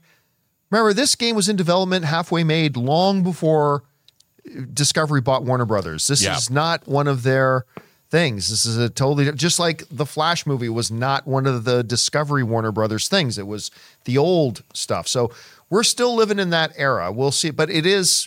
I haven't played the game myself, but I'm hearing some I- pretty me- mediocre things about it. I watched the cinematic. I, I'm not gonna lie because I didn't want to feel. I didn't feel like playing through the whole game. I actually was quite entertained by it. So, just the cinematic part. Maybe the game is horrible. Um, but uh, to get back, it's June 5th is the accolade. It's June, not July. Yeah. Okay, so here's uh, Coming up. Cannot wait. All right, what's next? Ron H says, Hey, John and crew. Okay, so you kind of liked Dune too, but the real question is, did you get that bucket? We didn't. I thought Ray was going to buy it, but Ray, we, we, and we were in the Oh, you car gonna share. Driving home, and he bro- we all realized Ray didn't buy the bucket, and he said, "I was embarrassed to buy it." yeah. I'm like, but everybody's buying it. Well, Yeah. no one wants extra butter. I was gonna ask for extra butter. no popcorn. just, just, just a big a very last bucket of tango in warm Paris, butter. Ray. I want to fill it up with Kleenex. That's all I need.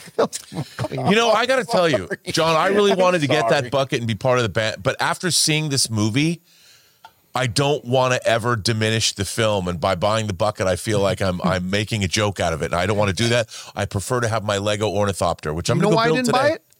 Because we were we were literally running late because we went to have Yep. dinner first. Uh, the group of us went to have dinner, and we were pushing it. So I ordered my snacks in advance on the app.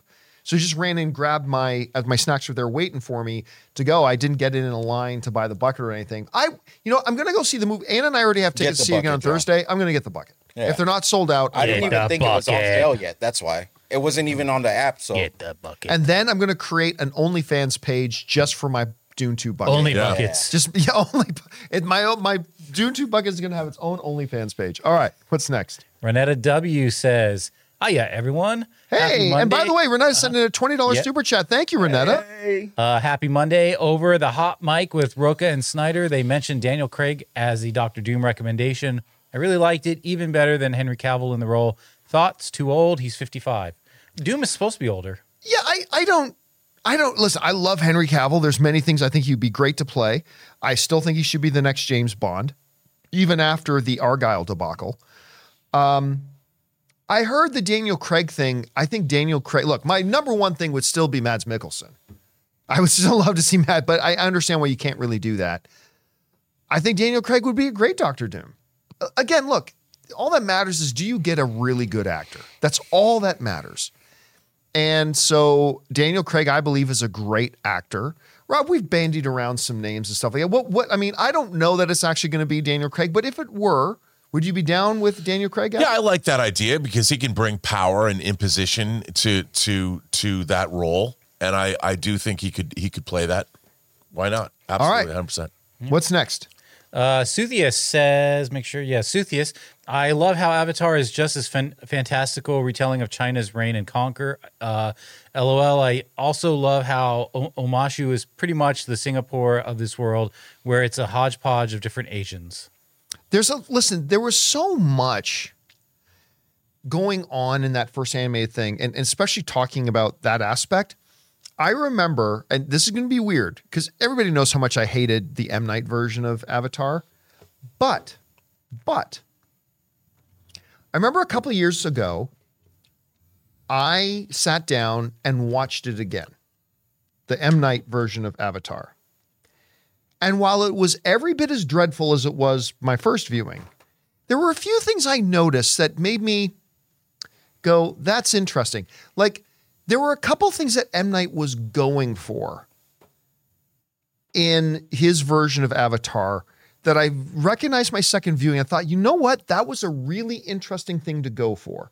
And the way he was kind of modeling the world, that I thought that was actually really interesting. It failed, horribly failed what he was trying to do. It failed, but it was interesting that he tried. Um, and so, as much and as awful as that is, I'm just going in, in what you're talking about, that context. I thought M. Night tried to do a couple of interesting things. It failed terribly, but I thought it was interesting that he tried. Did you ever watch that M. Night Avatar The Last Airbender one? Oh, yeah, you feel about the same way. I, I, you know, I, I don't understand. I look at Lady in the Water, uh, his version of Airbender, and The Happening. Oh, yeah. Those three movies, I, I've never seen a filmmaker go off the rails that way How and make you. me go from a filmmaker. His first three movies I really liked a lot. You didn't even mention The Village. The Village was halfway. I, yeah, the, the village There- was halfway there, there- right? yeah. I, I didn't mind the village. Yeah. just had a very predictable ending. Yeah. His recent stuff has been okay. Yeah, because he's on Yeah. the Oh no! the Listen, I'll visit. tell you Oh, what. did you see that trailer last night for his new movie, Which What- one? The movie? Watchers? no, I did not know. I don't know what that movie's about, but I'm like, I'm in. I gotta watch that. I'll watch that. I did not. But I was just saying, that. you know what? His turnaround kind of really started. Which came first? Um, The Split chicken. or The Visit? The Visit. The The, Visit was his his his revival when the Sham Hammer Right. was dropped again, The Visit was the was his first kind of comeback movie which he did with Blumhouse. that we didn't because remember he did that one. Well, he wasn't the director; he was the executive producer, and he kind he was the controlling producer of Devil, yep. which was Which I liked. Really I liked I it. thought it was terrible, but I'm glad you liked it. I liked it. But then he did the visit, um, with uh, Kathryn Hahn, who's in that, by the way. And I remember it was the first time in a long time that I watched an M Night movie. And I went, you know what? This isn't that bad. This is actually pretty good. Yeah. And then he continued on that with the visit and the one he just did on the beach. old. Old, not his best film, Based No, on a graphic bad, novel. but bad. but interesting, interesting what he was doing. He's. I hope he can continue with. And a I knock at the hated cabin. Glass. I didn't like Glass. I, I thought Glass was a. It was just I love Split though. yeah, Split Split, was was, awesome. fantastic. Glass was a bit of a sling in a swing. Uh, and a miss. this new trailer, it, they, For they Watchers? put- yeah, for the- I, the Watchers. I, I'm like, wow, it's based on a book by I don't remember who, but count me in. All right. All right, what's next? Sanchez guy says, "Hey guys, do you know Turner Classic Movies? Absolutely. Also, what are your favorite classic movies? You know, remember Alicia Malone at AMC, who used to work with us there. She's hosted on uh, Turner Classic Movies. Yep, she used to do that, and I think they had. Wasn't there another one where Adam, the guy who owns Doghouse, and I'm forgetting the name of the other girl who used to do some work with us. She would pop on as a guest frequently. You and talking I about Miri? What? Was it Miri? No. no, Mod. No, and not Alicia. I can't remember. We had a lot of people come Yeah. and go working with us at AMC and Collider. Anyway, My favorite classic movie is uh, is uh, Casablanca. Yeah, It's one of my favorite movies. Period. all about Sunset Boulevard, all about Eve. I mean, there's a it million. depends on how far back Double you got to go indemnity. for classic. Yeah. Yeah. So like, some people might say Godfather, but then others say no. You got to go. Uh, I, I'd probably say Lawrence of Arabia. Yeah, I'd say pre New Hollywood, which would be the '60s back. Yeah. Or or the s- s- 90s say New Hollywood begins with Lawrence of Arabia or something. Right. But some, you know. All right, what's next? All right, we got uh Damaris Love who says Dune yesterday and Shogun tomorrow, talking about or uh, a happy ending. John, bring on the filthy. Shogun launches tomorrow, man. I can I know, dude. I, I like. I'm like, what did I do to be this lucky? I got to see Dune 2 last night, and we're, I'm finally going to get a new live action Shogun, which I am losing my mind over. Like, I, I, I cannot wait um, for this, and I'll definitely be doing an after show of it on Wednesday. So, and I don't care if nobody else watches. If it's me and six six others of you hanging around Wednesday as we do an open spoiler discussion of Dune, the- or I is- mean of, of, of Shogun, feel free. This is the comment of the day right here. Casablanca mid. yeah. Tell us you know nothing about film without Yeah. saying you know yeah, nothing your, your about education level's mid, buddy. Come on. Okay, what's next? All right. PR. And by the way, I'm of course joking. we're a little bit. joking around, Of obviously. Yeah. I mean, you know, everybody's opinions are uh, subjective. yeah. A lot of opinions are wrong. but What's next? Uh, PR says I was uh, tear bending at Zuko uh, Iroh Iroh. I always say it wrong. Iroh uh, Wake and uh, boat flashback scenes with orchestral rendition of Soldier Boy coming home playing in both scenes. I, I'll, I'll just I was you know I still haven't seen the live action because I've only seen episode one. But I talked last week about this. That episode with Soldier Boy Come Home with Uncle Iroh is like one of the most emotionally moving moments and scenes and and segments, I guess you could even call it, that I'd ever seen in an animated project. I actually put it on level with the opening of Up, telling the Wow. story of the couple as they got older it's and then good. him losing. his wife. Like I put it on that level. It was just absolutely beautiful and moving. I can't wait to watch the live action version of that. All right, what's next? Here's looking at you mid. Here's looking at you, mid. All right. Um, we got Jim Seeley who says, please talk about Drive Away Dolls. Also, reports of Gladiator 2 being way over budget and animal cruelty on set. I don't like either of those things. Oh, Yeah. Uh, well, I haven't seen Drive Away Dolls, and I apparently nobody else did either because it debuted with like two million dollars on its opening weekend. Although you can totally tell looking at the trailers, this is not made to be a blockbuster by Right. any stretch of the imaginations. I've liked the trailers. I think it's an interesting looking movie. Again, I was a very busy weekend, um, but it was, um, yeah, it was it was really good. Actually, you know, I should see if I can pull something up here. I'll, I'll do that in a minute, but. Uh, so I didn't have a chance to see it, but I do want to go see it. As far as reports from, I mean, I don't know. I haven't really read anything, and I never know how valid the reports are and stuff like that. I do know that they are very excited about how the movie has turned out. They seem to be super pumped about how the movie's turned out. So uh, we'll have to wait and see. All right, what's next? All right. Uh, we got Jim, oh, Hank Pym, who says, uh, John, as somebody who has seen Madame Web twice, I can assure you that you don't need to rewatch it. yeah, it's interesting. You know, I can't bring up what I was going to bring up. Uh, but one of the things I did this weekend that Anna and I did, because we did a lot of stuff I wanted to do this weekend, How so- was U2 in the sphere? we didn't go. What? What? What? Yep, we didn't go. Uh, the way we get tickets these days is we use the Vivid app. And whether it's sporting events, concerts, whatever, here's the secret to Vivid. The longer you wait, the prices come down because people haven't sold their tickets yet, so they start dropping their prices, right? I'll give you an example of this. We went to go see uh, Bad Bunny. We went, to, we went to go see Bad Bunny this weekend Right. we got a private VIP suite that the tickets were going for 400 bucks a piece. We waited until the day before the show, got them for 133, Wow. right? We often do that for Lakers games, Kings games, you know, all that kind of stuff, right?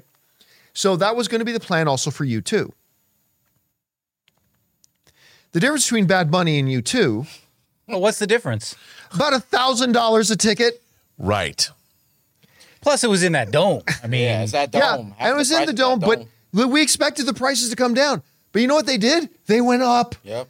Because people couldn't, they couldn't keep, keep tic- the moment a ticket became available, people were buying, so the price went up. So it started as like a thousand dollar ticket, yeah.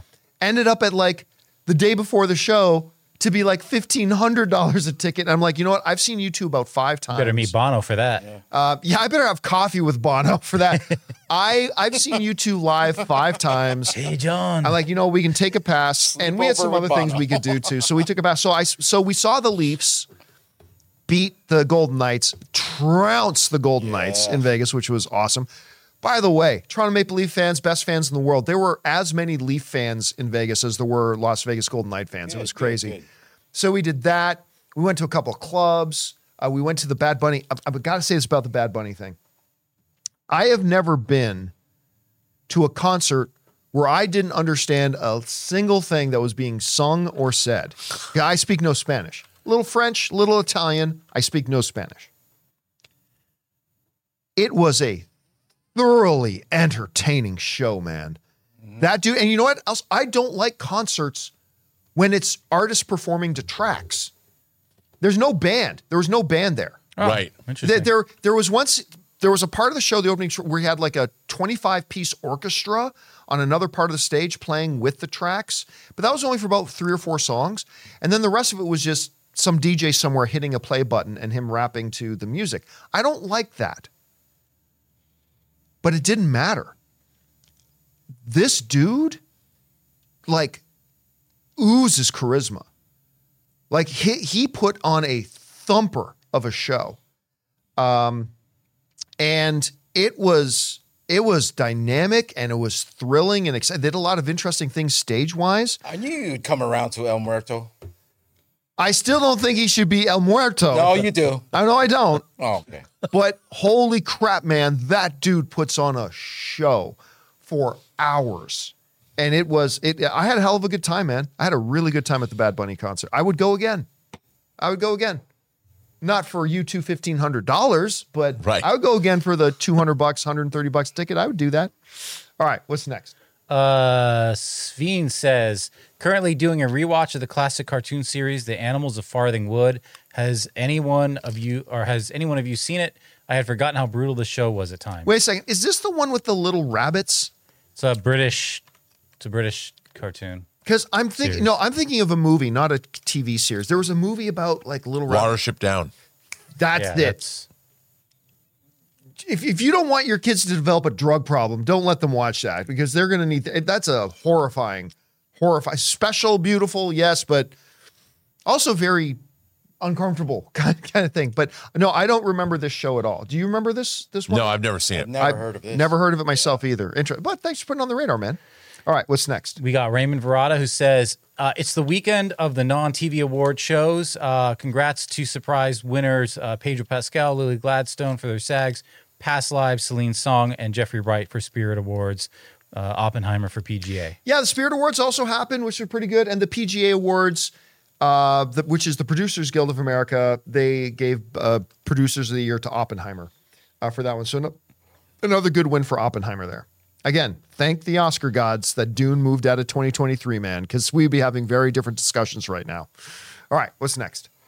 Kyle Schneider says, saw Dune Part 2 last night and I'm blown away. The only thing that sucks going to an early showing is having to wait until Thursday to see it again. I said the exact same thing. We got in the car. I said to Ann, let's get tickets for tomorrow. And I'm like, oh, wait, we can't. Yeah. Shit. You can. You just Yeah, I was just pretending to watch it. Uh, we got our tickets for Thursday, though. We're, the moment this thing opens up in theaters again, I'm going to go again. All right, next. Uh, DZ Studios finally watched Oppenheimer on Peacock last night. That's the best way to watch it. I wholeheartedly regret not seeing it in theaters. Yeah, listen, I, I mean, it's not one of those movies like a Top Gun, like a Lord of the Yeah, I guess you could get away with like. Dune, where you're going to have a double the experience watching it on the big screen. It's it's perfectly enjoyable in a in a home theater setting, but you will get more out of it if you saw it on the big screen. And you know, I'm sure they'll do a re-release of it maybe shortly after. Although you know, AMC Theaters does their Oscar showcase every Yeah. year, so when the Oscars come around, you'll get an opportunity to run out to the theater to see it on the big screen if you want. All right, what's next? Um, let's see. We got Bodie Ramsey who says, uh, I saw Dune last night and thought it was incredible. A lot of changes from the book, Yeah. but I thought they served the movie well. Some were improvements. I literally thought every single one was an improvement. Now, again, not that it would be an improvement if they changed it in the book, Right. but for the pres for a visual presentation, 100%. they he he made all the changes that made for a better flowing story. And that's great adaptation. That is fabulous adaptation. Again, proving, Rob, that the job of a filmmaker is not to be as close as possible to the source material, but rather make the best movie possible. And it doesn't even have to be one over the other. Denis de Villeneuve found a way to do both. Adaptation. Adaptation, my friend. All right, what's next? Michael Brock, he says, anyone else notice how superheroes in shows are so uh, more perfectly casted than the movies? Charlie Cox, Grant Gustin, Stephen Amell, just to name a few. I disagree. I don't I know. do too. yeah, no, I don't disagree with that Captain at America, all. I mean, that's pretty much perfect casting. Hemsworth is Thor. Yeah. Robert Downey Jr. is Tony Stark. That's Tony Stark. Henry Cavill is Superman. Yeah, no, I I, I don't agree at all. Listen. I, I love Stephen Amell. Good Canadian kid, by the way. I love Stephen Amell. Um, but but he, but Stephen, and I think Stephen will be the first one to tell you this. He grew into the role, right? Like Stephen Amell was not the strongest actor when Arrow started. And I remember when I was a big, big fan of the show, and I would talk even like around season three, I was like, you're really seeing him develop. Like you're seeing him grow into. it. Grant Gustin was great, but that was he was great for a certain iteration of Flash. Like I don't- like I wa- I loved the Flash show for the first four or five seasons. Loved the show. But I never would have seen him as the movie version of Flash. Yeah. You know what I mean? So yeah, I'm gonna have to disagree. I mean, it, again, your opinion is no less valid than mine. I, I just disagree. I, I I don't I don't feel the same way you do on that. But it's an interesting observation. All right, what's next? Uh, Bodie just gives us some support for ten dollars though. But thank, Thank you, Bodie. Um, and then Victor Yu says, I saw a fan screening of Dune 2 last night. It left me speechless. Uh, it had me on the edge of my seat the entire time, giving me goosebumps and chills all over. Pure cinema. What a masterpiece. And I don't disagree with anything you just said. I, you know, I, when's the last time I came out of a movie that said, I think I just saw one of the greatest movies I've ever seen? How long's it been since I said that? I can't remember. I honestly don't remember the last time I said that. And and that is what I legitimately feel about this movie. Um, where would rank for me on the all-time great movies? I need six months, a year to pass to really let it simmer and think about that. But I just I walked out of that theater and just my God, I, I, I Thank just God. can't- Uh, go ahead. no, no, no. What were you gonna I say? I was just gonna say, thank God, Sonic Three moved to November. and then the next greatest movie of all time. and yes, Jonathan just brought up a, a comment from somebody like Javier Bardem. Listen, we're going to talk a lot about Austin Butler and Florence Pugh and Timothée Chalamet and Zendaya. Yep. Oh my God, Javier Bardem as Stilgar. So he kind of becomes the backbone of the movie in many ways, right? He's also the, uh, the the regular audience can get into the film because Yeah. he's more Yeah. of a, he's more of your classical movie character. It Yeah. has a little comedy relief. You kind of really Right. love what he does. Muad'Dib is too humble to admit that he is the one. I mean, he also had lines that had the audience like laughing so hard. Hey, Javier Bardem is so good, so good, friendo. All right, what's next? Uh, Vic, no, Ronetta W with a twenty dollars super chat. Thank you again, Renetta. Yeah. Uh, hey, crew, have you seen the trailer for Civil War? The whistling of the American anthem was unsettling to say the least. Oh, you know, I'm sorry. This was from last week. I just realized that because we're having to. Yeah, it's like I, I thought we had a question We just like this that, already. All right, so we all through those. yes. Okay, guys, listen. We are just about out of time uh, today because we talked so long about Dune 2. But so we're going to take just a couple of questions. Jonathan, feel free to handpick some questions from our beloved YouTube channel members who fired in some questions. earlier. Sure. Uh, we got uh, Zen Quantum after Dune 2 fan screening. I'm convinced that Stanley Kubrick is still alive and using Denis Villeneuve as a pseudonym. So few uh, filmmakers are this good. Just wow. And you know what the funny thing is? Ray, you can double check. Look up the age of Denis, but he's young. Yeah. He's got 20, 30 more good filmmaking. Like if, if, if Clint Eastwood can direct into his 80s, Fifty six. 56. Okay. Uh, let's let's let's be a little more conservative. We won't go Clint Eastwood, but Denis got like 20 more solid years of filmmaking, right? Before he retires. A good 20. Uh, All due respect to Christopher Nolan, who I adore, and Steven Spielberg, who is the greatest of all time. Man, it there is a very compelling argument that Denis is the best director in the world today. Like right now, that he might be the single best director in the world right now. And Nolan would give him a run for his money. Yeah, and I say, all due respect to Christopher Nolan, he's amazing, he's incredible. Iñárritu and Scorsese. This too. one- There are there are people who are up in contenders, but uh, there there's a there's an argument to be made that Denis might be the guy right This now. wouldn't be Kubrick though, because there's not the one point perspective that Kubrick is, is famous for. that that is like his famous like styling for his shots, you know. Yep. So All right, what's next? um, we got uh, whoops, wrong one. Wesley Cunningham excited for Tom Cruise to star in the next uh, uh, Iñárritu film. Uh, been dying to see him in a new or in a major prestige drama again. Uh, let me just move this over. Hasn't really had one since Valkyrie, if that counts. Otherwise, all the way back to Magnolia. I don't know that I would count Valkyrie as a prestige film. Uh, I I think it's one of Tom Cruise's most underrated films. Yeah. Nobody talks about Valkyrie Yeah, when I've they never bring up. heard of it. It's it's uh, like a German World War II kind of film. directed by Bryan Singer. Um, really good movie. Really, really good movie. I'm glad you brought that up. Uh, and we'll see, you know, where he's able to go from here. All right, what's next? Uh, we got Red One Real Talk who says the discourse around. I'm gonna have to shrink this up a little bit. Uh, the discourse around the Avatar series has been really disappointing. I thought the show shared some of the charm that made One Piece action uh, work, but seems fans and some critics are dismissing this for not exceeding the quality of the animated series.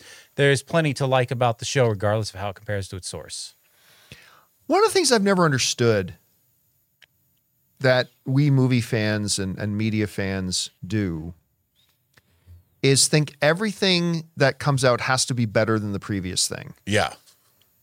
And like I, I remember for a long time, not so much anymore, but I remember like for a long time when a new comic book movie would come out and I'd go see an early screening, the first question is, is it better than Avengers? Is it better than Avengers? Is it better than Avengers? Like, why are you just asking me if it's good? You know, I, I think should they never make another crime movie? Because unless, well, unless you make a movie that's better than Godfather, don't make another crime movie. Uh, Unless you make another a better cop movie than The French Connection, don't don't make another cop movie. I I I've never really understood that.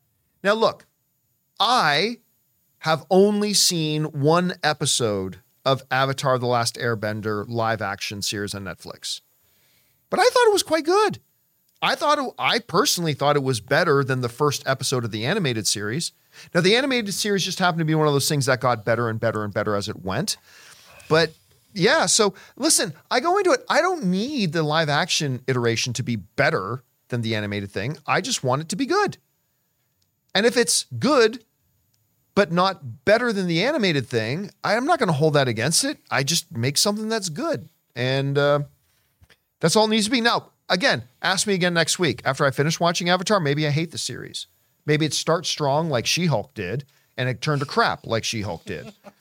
Or, or maybe it's good all the way through. I don't know. We'll find out. She-Hulk. Have you watched any of the Always comes Avatar? back. Always comes back to She-Hulk. Did you watch any of the Avatar stuff? Yeah, I watched the first two episodes. Uh, the live action one? Yeah. What did What did you feel of the first I, two I, episodes? again, I, I guess because while I really liked the animated Airbender series, I don't. It, it's not something I hold in. I, I don't. I, you know, it's, I don't love it in the sense that I love. you're Star not Trek. clutching your pearls over. No, not at all. And I watched. I thought it was a very effective uh, translation to the show. I thought it was really well done. I thought it was respectful.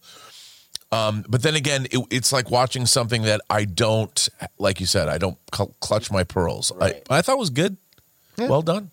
All right. Uh, let's take one more. All right, Dominic Suma, um, over under eight and a half Oscars for Oppenheimer. I think Cillian is going to win over Giamatti, so it'll. So I'll take the over. How many is it nominated for? That I'm not sure. I can't remember. Are you talking about Oppenheimer? Yeah, I, hard to, hard to say. I would take the under on eight point five. I think I think I would take an over on a six point five, but I think I'll take an under on an eight point five. But it's not unrealistic because it's gonna because this is one of those films that, like Dune, very strong in the technical categories, very strong in the above the line categories. 13. 13 nominations, 8.5 is in reach. It's in reach. I, again, I'll still take the under, but it's totally within reach. Now, this is your pick going into this year's Oscars. 100%. Rob, how many do you see it winning? I would say it's going to win 80% of the awards it's nominated for. I, I, however many it's, if it's nominated However for- many that is. Yeah. So you're thinking nine. So that's going to be close to nine. Yeah. All right. All right. And guys, that'll do it for today's installment of the John Campea Show Muad'Dib podcast. Thank you so much for being here and making this little show part of your day. Big special thank you to all you guys who sent in questions. Number one, because you gave us fun, interesting things to talk about. But number two, you supported our channel as you did it, and all of us involved with the show. Thank you guys so much for your support. I uh, want to remind you guys that there is not going to be a uh, open mic today. Today happens to be my birthday, so I'm going to go hang out with my wife. Uh, so you'll forgive me if we don't have an open mic today. Um, but we'll be back again tomorrow for the next installment of the John Campea Show. Uh, I want to thank the guys in the room with me: Ray Have Ora, a good hack a shack. Jonathan Boyko, See you guys later. our own Meshach Hackashack, Robert Meyer Burnett. Go see Dune in IMAX, biggest screen you can, loudest screen you can. Listen to me. And uh, my name's John Campea. Thanks a lot for being here, guys. And until next time, my friends, bye bye.